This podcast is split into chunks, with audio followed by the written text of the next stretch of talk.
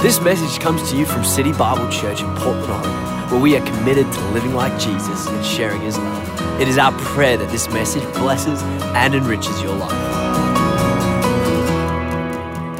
We started a series last weekend. Uh, Pastor Frank brought an amazing word, and our whole series is called Alive. And we're talking about really how each one of us are intended to live our life in Christ, that we're to be alive in Christ. And we're looking at the book of Ephesians, and there's one chapter in this book, it's the second chapter of the book of Ephesians, where we talk about this idea about being alive in Christ and what that really means. And Paul himself, again, he's, he's a master communicator, master writer, and he shares some thoughts in this book that really are the core to our existence. They're more than just some belief systems, they're actually thoughts and ideas straight from God to us about how we're supposed to live our life. And Paul himself, he wrote about 14 books in the New Testament. I would have to say that this particular book is the, the Maserati of all of the epistles. I mean, it's like his masterpiece. It's his Van Gogh, it's his Rem, Rembrandt. It's, it's like this amazing book where every single word has some precious uh, nugget or morsel that Paul's trying to help us find. And he writes it very carefully, and there's all of these thoughts that he's sharing. He's wanting to help us understand that there's something available to us, to every single one of us that are in this room, and he desires us to live those out. Not just believe them, but have them, ingest them, put them into our life, and live them out in an amazing way. And you know, a couple weeks ago, we had the uh, privilege of celebrating Easter. We had our, our, record attendance on all the campuses. But one of the things that we do as a family um, over the last 30 plus years is we do a thing called an Easter egg hunt. We did it here also on our campuses. But but when we get home, we, we've tried this thing called an Easter egg hunt that where we go out and put eggs out all over the yard and we hide them in the trees and under different things. And for the little kids, we put them all over the lawn. I mean, there's just hundreds of them. And so once the kids are, are asked to go out and to run around the field, mom and dad are running around with the little kids with the little basket, right? And the lawn is just filled with them. And here are these little two year old kids are kind of running around going, right? And you're just going, no, no, right there. And they're just going to go, oh, it's awesome. And put a little egg in there and they run around and go, oh, and there's another one. And we're so excited trying to help our kids find these eggs to put them in the basket. How many of your parents understand what I'm talking about? Some of you look confused. You don't have kids yet. You will do that same dumb thing yourself. And so, at any rate, this is what Paul's doing. He's putting this low hanging fruit, he's putting these God thoughts, these revelational uh, just insights direct from the throne of God for us to be able to pick up and experience that ultimately, if we understand them and we embrace them, it'll transform our lives. And we will truly, as our series is entitled, we will live life alive. And the whole theme, as you look at the book of Ephesians, there's there's this one thought that goes throughout the book. It talks about us being in Christ and Christ being in us. Dozens of times it talks about this idea about we being in Christ and Christ being in us. And so when we think of alive, and here's kind of the big idea for the whole series is this is that your life is meant to be lived from a living center, your heart, your core. Every single one of us, we're kind of born with this hole in our lives, this, this empty home, if you will, our hearts. And God created us that way because He wanted us to go beyond ourselves to find other things, Him mainly, to come and to fill our home, our heart, with godly thoughts. Unfortunately, what happens is we go out, again, as Eddie Murphy would say, nub in all the wrong places. We go out and we try to find different things to fill our heart and to fill our, our core, our center, which then in result turns us to a place where we begin to now live a life of discouragement or shame or guilt. It's because we put the wrong things in our home, in our center, in our heart, in our core. And so this whole book is trying to help us understand that when we put Christ as the center of our life. He's not just some external force, He's not some God of the universe. He wants to come and live in your home. He wants to live in your heart. He wants to be your Lord. He wants to be your Savior. He wants to live in you. He doesn't want you just to know about Him. He wants to live inside of you, in your heart and your core. And this whole series, this whole book is about this one thought. When we can do that, when Christ comes and lives inside of us, we begin to burst with richness. There's something that happens when you get around someone that understands this revelation. They're just, they're, they're alive and they're, they're a light to the world. They're filled with vibrancy and peace and joy and excitement and faith and hope. And you're going, man, what's up with you? The reality is, is that they have found the secret to life that they have actually not made Jesus or Christianity a religion, but an intimate personal relationship where he dwells in their heart or in their home. And so we're looking at the book of Ephesians, chapter 2. And last week, Pastor Frank started with the first three verses of that chapter. A very difficult way to start a series, in that Paul starts by talking about all of the ugliness of your life. When you read those first three chapters, really what Paul's trying to do, he's trying to make you feel bad so that he can make you feel good. He begins to share with us thoughts about your depravity and your lostness. He talks about your whole life being under the dominion of the devil. He talked all about us being influenced or controlled by evil forces or alien powers. We've been sabotaged by Satan. We're separated from God. We're desperate. We're doomed for hell. I mean, it's not a great way to preach an encouraging message on Sunday morning. But Paul's doing this for a reason. He's sharing these thoughts with us because he wants you and me to see the reality of our condition without Christ. Because if you don't understand the problem, the solution means very little to you. You can walk up with someone and say, Hey, Jesus loves you, or Hey, you need Jesus. They go, Ah, thanks, no problem. No, I don't need him. That's good for you, not for me. Jesus is for weak people. They don't understand the problem. Therefore, the solution means very little to them. And so when they think about Jesus and coming and dying and living inside of us and all those different things, it means very little because they don't have a relationship with Him and then therefore they don't understand who they ultimately are without Him. I don't know about you, when I listened to the message last weekend, man, I just recognized once again just how dark and sinful I was and who I would be if Christ wasn't in my life. The, the more that Pastor Frank talked, the more I realized, go, man, I, I didn't think I was that bad. And I kept feeling, I'm going, man, I'm, I'm a bad man. I'm, oh, man, I just, I never thought I was that bad. Now, someone like Walter or Jason on 217, now they would probably feel this. I didn't feel that until, you know, right now I'm just going, man, this makes me feel bad or hard or the reason why Paul was doing that is so that we would grasp the importance and the value of living our life with Jesus at the center. Because without him, listen, you can do nothing. And that's the whole point that Paul was trying to get us to see. This morning, I want to look at the next two verses. And again, this series, we're taking an expositional approach to this chapter, meaning that we're teaching verse by verse, which is very appropriate for this book because there are so many priceless, rich nuggets that we better get and not breeze over.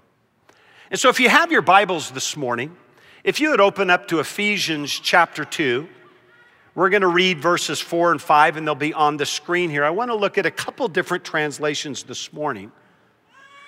Paul has just set us up. Verses one through three, he wants you purposefully to feel real bad. You're hopeless, you're desperate, you're separated from God. And then he comes and he begins to bring some hope. It's a turning point in the chapter.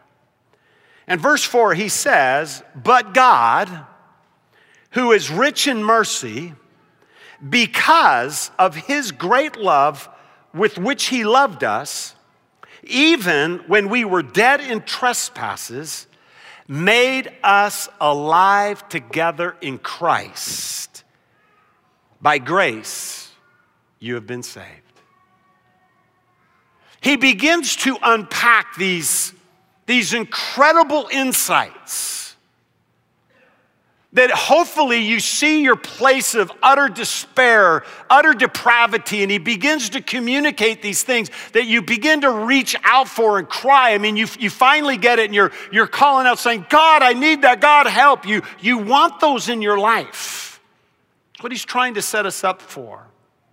Another translation says it this way in, in the, the Message Bible it says, instead, immense in mercy and with an incredible love, he embraced us. Someone say, Amen. Come on. He took our sin dead lives and made us alive in Christ. He did all this on his own with no help from us. You can nudge your neighbor and say, Hey, you didn't have anything to do with it. Listen, that may be a funny statement, but listen, the longer that you serve Christ, the easier it is to think that you actually have something to do with it. You don't have anything to do with where you're at now. Christ is your all in all. And as we look at this word, I want to unpack these two verses again, just, just word by word. And I want us to just hone in on some of the things that Paul was trying to communicate to us in the place of our depravity. And in verse 4, he starts with the two words, but God. These are kind of two words that represent divine reversal. He's trying to help us understand where we were at. And again, we're just kind of clinging on to life. We're trying to find some hope. And he says, But God, yeah, you were lost, but God came. When you think of your life and you look at where you're at and you look at the mistakes you've made, you look at the situation that you're in, you look at some of your struggles or your addictions or your challenges, regardless of where you were or where you're at, there is a but God for you this morning. That although you were here, but God showed up to turn everything around in your life. But God. And Paul is sitting on the edge of his seat. I mean, he's, he's masterfully penned these, these words about darkness. He can't wait to get them. It's like he's got the secret and finally just says, But God, I mean, get this, but God, He's going to show up for you. He's going to do something great in your life. Just a couple of weeks ago, my granddaughter, Brinley, and I don't know why I always tell Brinley stories, probably because she's the youngest and cutest of all the grandkids, but she came up to me, she goes, Hey, Papa, Papa, guess. Okay, uh, your tooth loose. No, no, no, no, no, no. Guess, guess, guess, guess, guess. I can't tell you, it's a secret, but guess. I said, okay, um, let's see. You learned how to ride a bike. Yeah, yeah, but no, no, no, no, no. I just guess, guess, guess. Uh, we're going somewhere, but I can't tell you where we're going, but just guess. And she's just, she's just full of this excitement about this idea that she's going to go somewhere, but she hasn't been able to just get it out. She's just filled with anticipation. She goes, Well, we're going somewhere. I'm not supposed to tell you the Monday. We're going to Dis, Dis, Dis, Disney, but I'm not supposed to tell you, but guess. I said, You're going to Disneyland or Disney World. She goes, Yeah, yes, I'm, but I didn't tell you, right? And so, and, and here is, this is kind of what Paul's doing right here. He's saying, guess, regardless of where you're at, you're feeling hopeless, you're feeling insecure, your life is broken, it's falling apart. And he's saying, but guess, here it is, but God, but God, but God, but God, but God for you. That's what he's saying right here. Let's not just breeze over these few words as if they don't mean something. He's saying, despite you, Come on, listen to me. This is speaking to someone. Despite you, God's going to do something amazing through you and in you. And so he sets up these next couple verses. Verse 4, as he goes on, he says, But God, who is rich in mercy. Now, keep in mind, over here, he's He's already made us feel real bad. Our lives are messed up. We're desperate for Him. We live this dark, hopeless life. He has this transitionary phase, but God, and now He begins to unpack all the things that we desperately need in our lives. He says, But God, who is rich in mercy, he begins to talk about this amazing attribute of God that when you truly understand it, you'll ask this question like I do often God, why me? God, you would die for, for me? You would continually, every day, in every situation, forgive me? Can, can we just be real honest? Come on.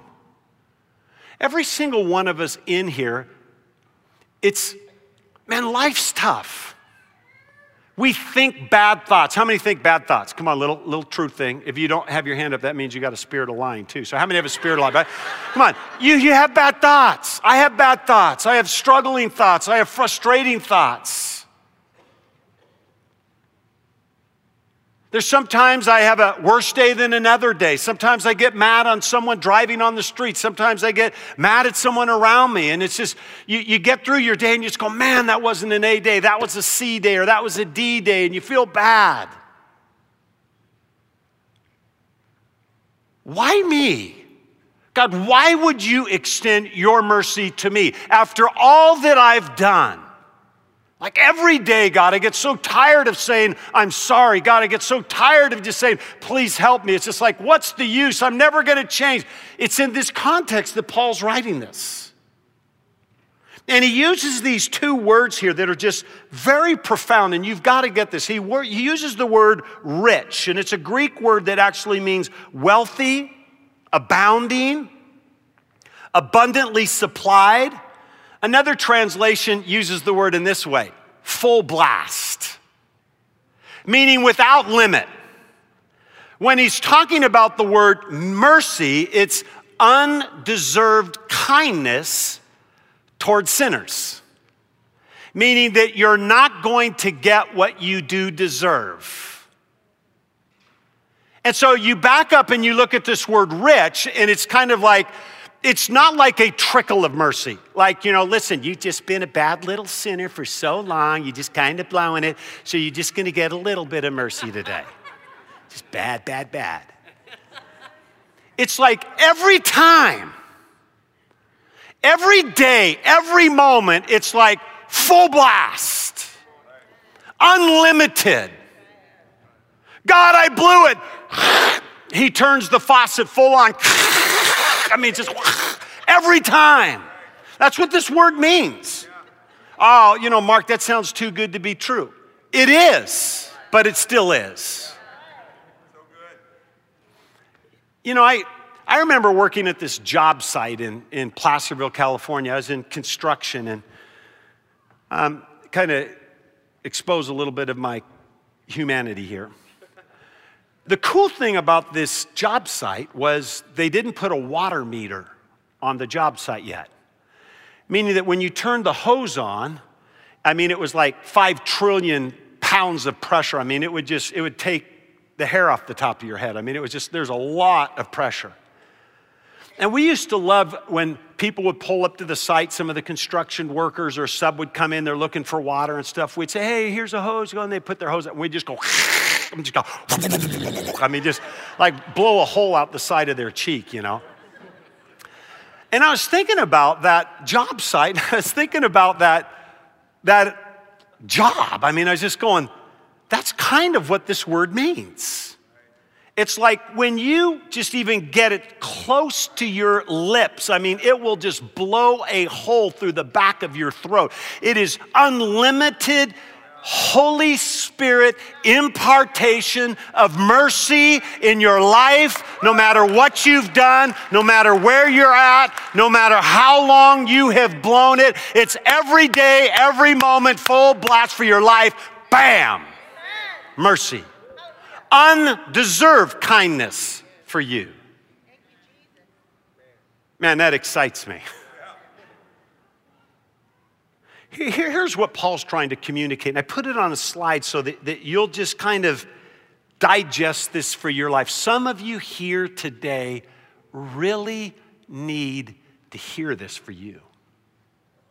This is what Paul's saying God's unlimited, continual kindness towards you in every situation is beyond your wildest imagination. You can't even comprehend it.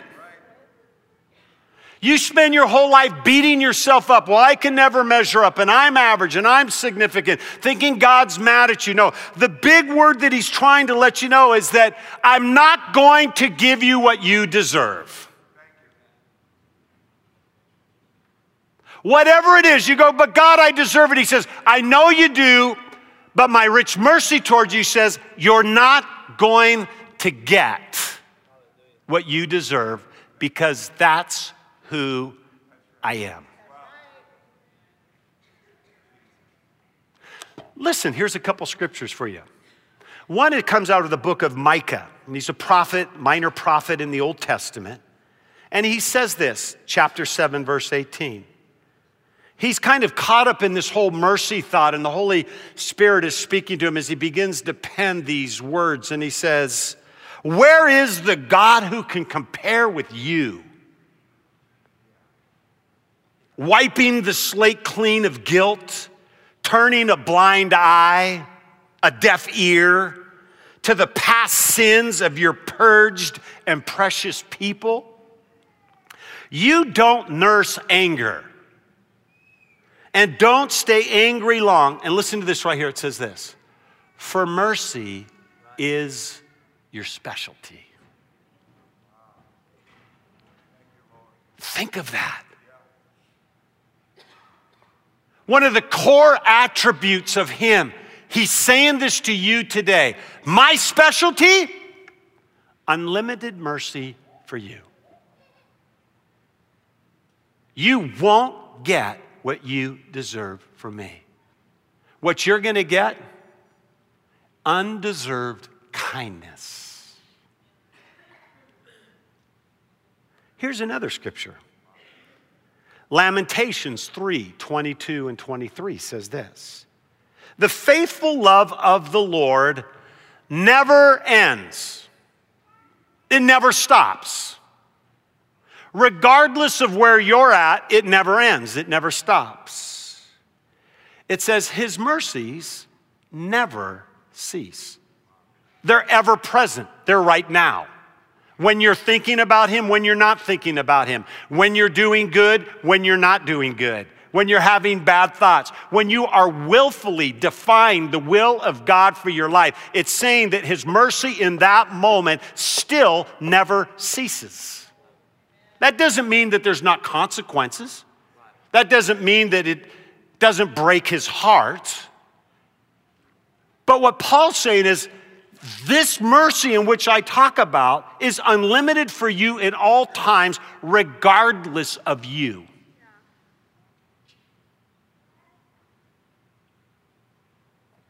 How many here this morning, 217 online, would say, this is a new thought for me, and I desperately need His mercy right now in my life. Let me see a show of hands. Come on, just be honest. Thank you. There's hands all over the place, I'm sure, at 217. I want you to bow your heads, and I'm going to pray before we go any further. I don't want to lose this thought. Come on, whoever you are, just close your eyes and let me pray. Lord, we thank you that you're here. You're speaking to your people. Lord, there are people here this morning that have bound by the lies of the enemy.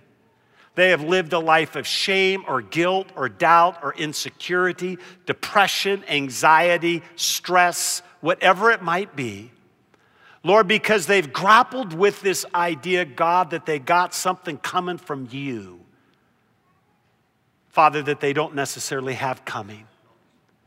God, I pray right now, Lord, in this atmosphere with this word, you would come and touch the hearts of your people.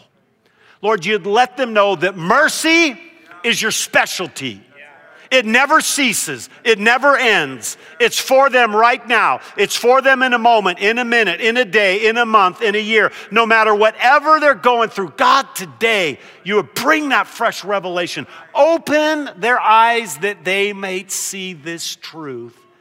Lord, that it would drop right into the center of their core. Father, they truly would come alive in you. If you agree with that prayer, come on, give Jesus a hand. Come on. Amen. Rich in mercy.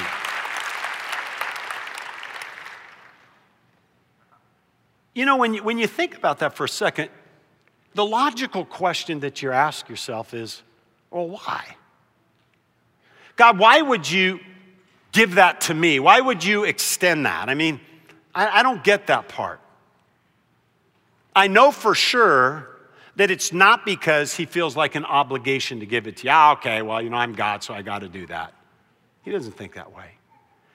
Paul begins to unpack this even deeper, and he gives us the reason behind the dispensing of this mercy. And he says this because, because of his great love with which he loved us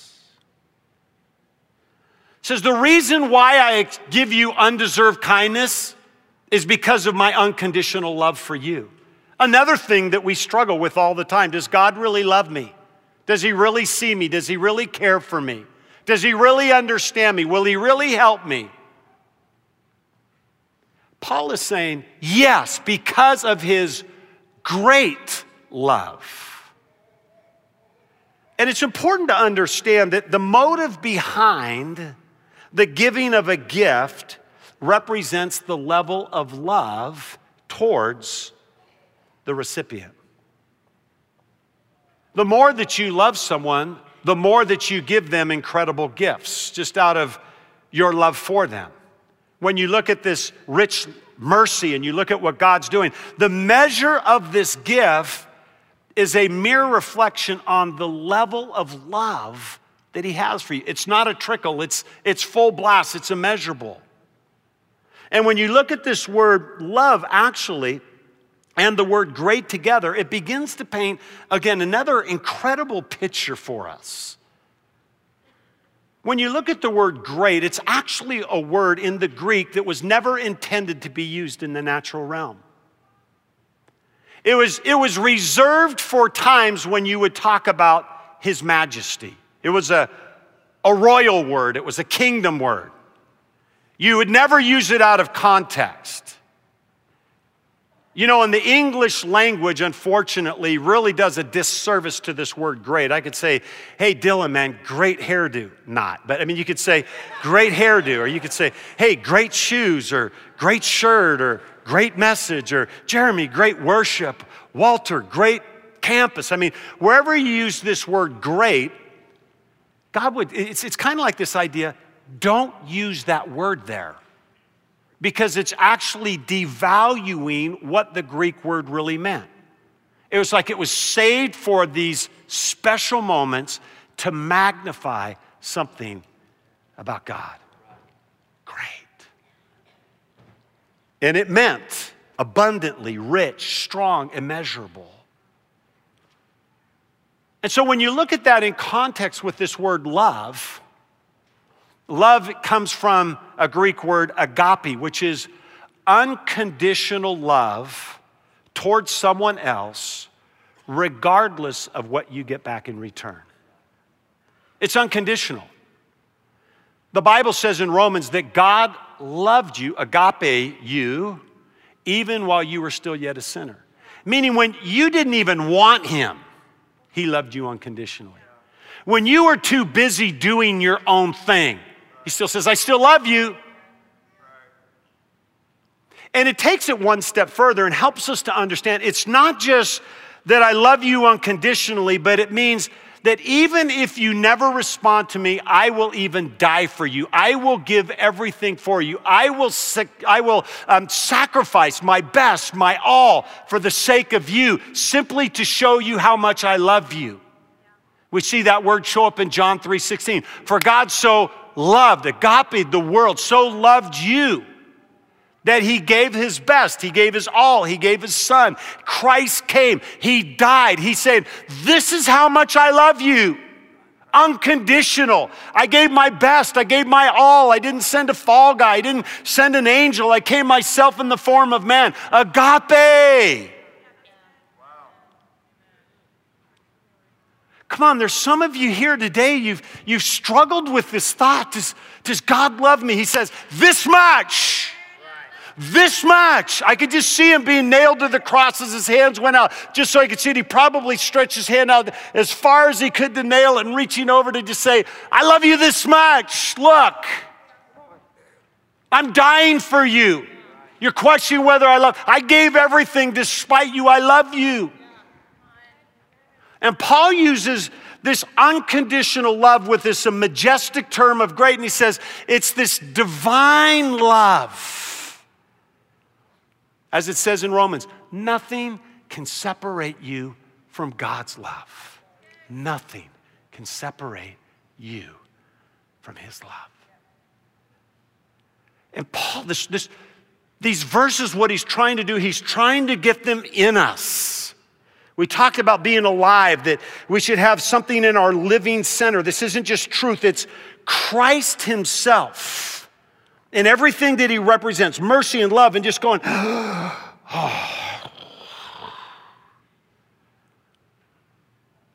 Just putting this truth, this revelation, Christ Himself in you.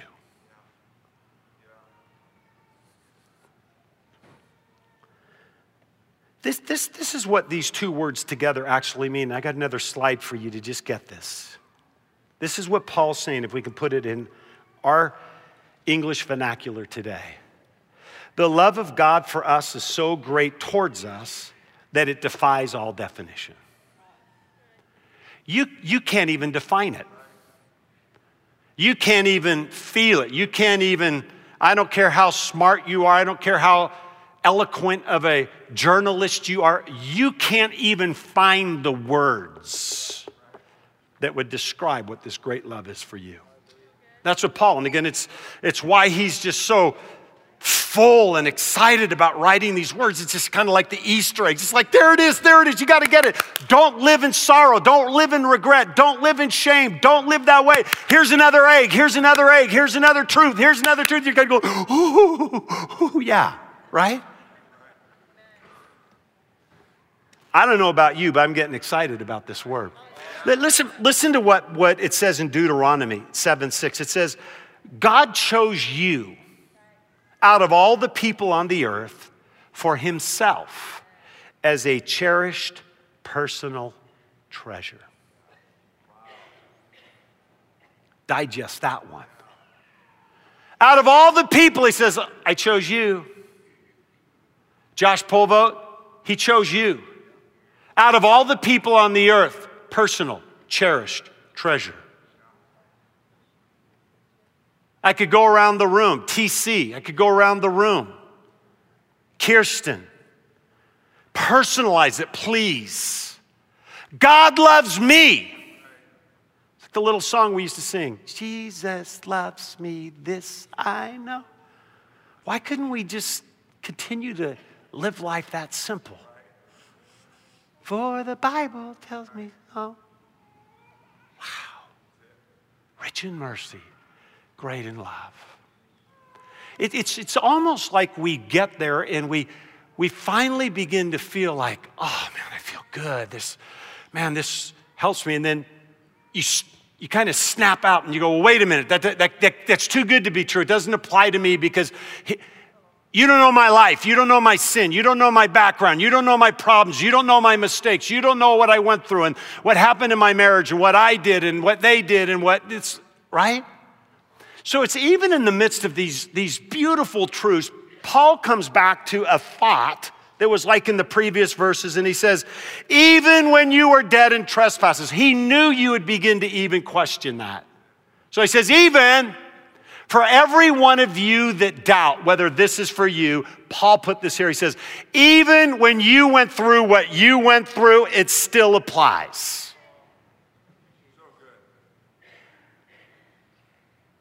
Yeah, but Marc, I just got out of prison and I've been in prison for 30 years for murder. Even then, he forgives you, loves you, gives you a fresh slate, makes you a new person. It does not matter what you put in the blank. Even when you are in that situation, he's saying it still applies to you. That's what Paul's saying. And he's trying to help us understand something. And again, we can't get this regardless of your response or lack of it. God puts these things out to you. And here's the, the, the central part of this thought. And I, I just want, again, we're almost done here, but just stick with me for another minute or two. Here's the, the central thought to this chapter to the book of Ephesians, to the Bible, to our existence. I mean, it can really be summed up in these five or six words. It says that He made us alive together in Christ. Paul's saying, listen, you were dead, you were separated from God, you were hopeless. I mean, you were lost. And he begins to just explain all of these attributes. And he said he did that to make you alive, alive forevermore. You don't have to live a life of shame and guilt. You don't have to live a life of sorrow and regret and all of those things. He says, He's made you alive. The same thing that happened to Christ. This word alive actually means that He's raised you from the dead. Just as Christ was a dead and, and he rose again and is alive forevermore, he says that same word that applies for Christ applies to you. You were dead, I come and live inside of you. You are now alive forevermore.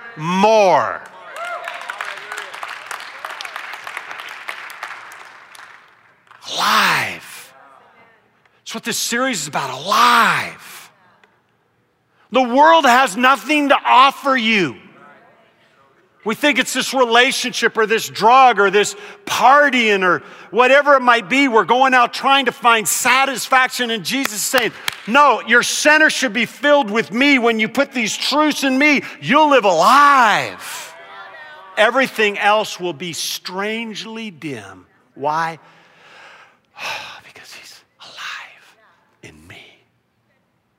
Paul, Paul said this later on in Galatians. He says, It's no longer I who live, but it's Christ who lives in me.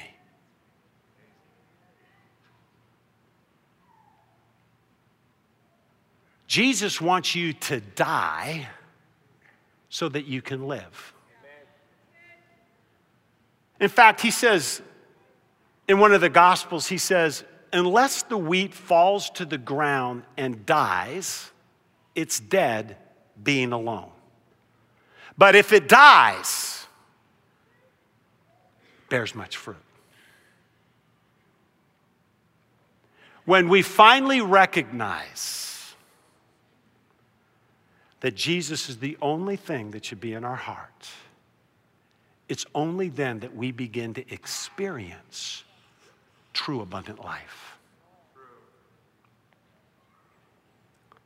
And he finishes off this whole portion of scripture we're looking at this morning, verse 5, by saying, And by grace you've been saved. Which we'll pick this up next week and talk about it in detail. But he's, he's trying to say that everything that I've talked about so far in these two verses are really given to you as free. It's the unmerited favor of God. That's what grace is saying. Everything here is free. You can't earn it, it's a gift. It's not a paycheck, it's not something you do. He's saying everything here is free. Every person, it's just free. I'm giving it to you because of the grace of God upon you.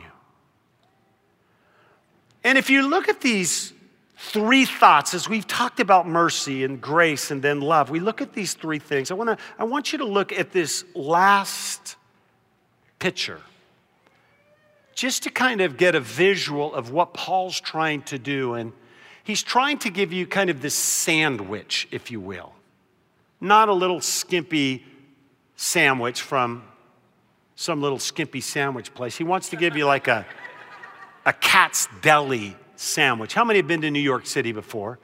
I mean, how many have ever gone to Katz's Deli?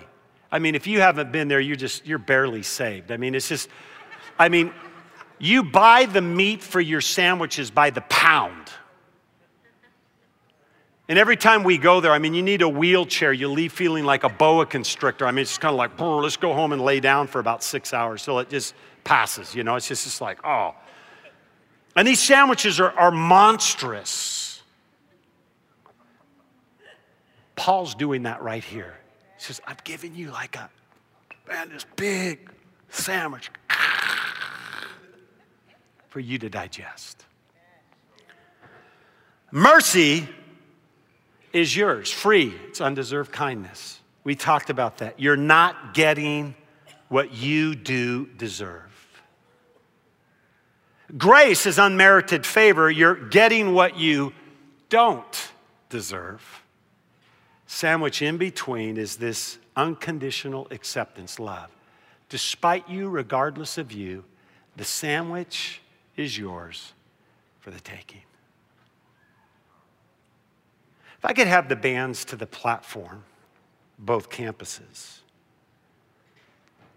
And as we close today, I, I want to share just a quote by a man named John Newton.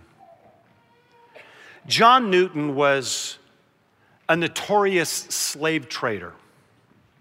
And when you read his journal and his stories, we find that he was a very vile, dark man that did a lot of very dark, evil things to people. There was a point in his journey where he came to this realization that we're talking about today about Christ to forgive him. He thought his whole life it was hopeless, living for himself. He actually is the man that wrote the song Amazing Grace. And we sing that song everywhere. How sweet the sound that saved a wretch like me. Later on, as he was looking at these scriptures that we're talking about today, he wrote a little quote or little statement in his journal after reading through these two verses. And basically, this is what he said.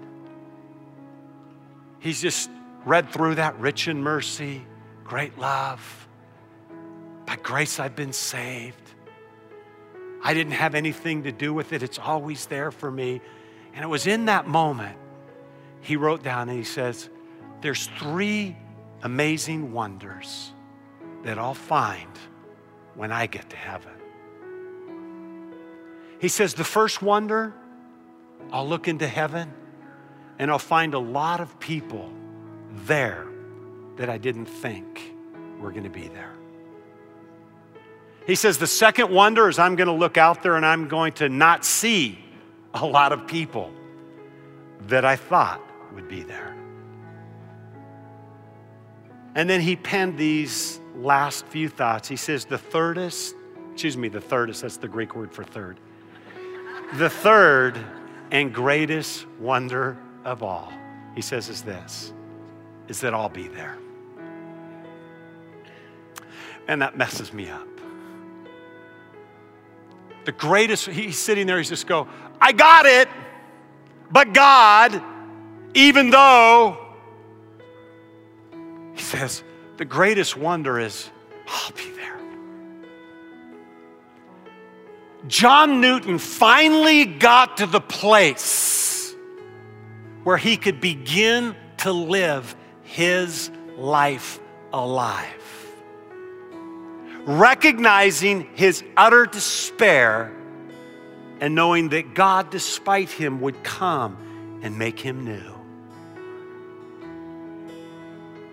Do you ever, do you ever think about that for yourself? One of the greatest things, God is, I'm going to be there. It's such a healthy place to be because it shows me your utter dependence in Him.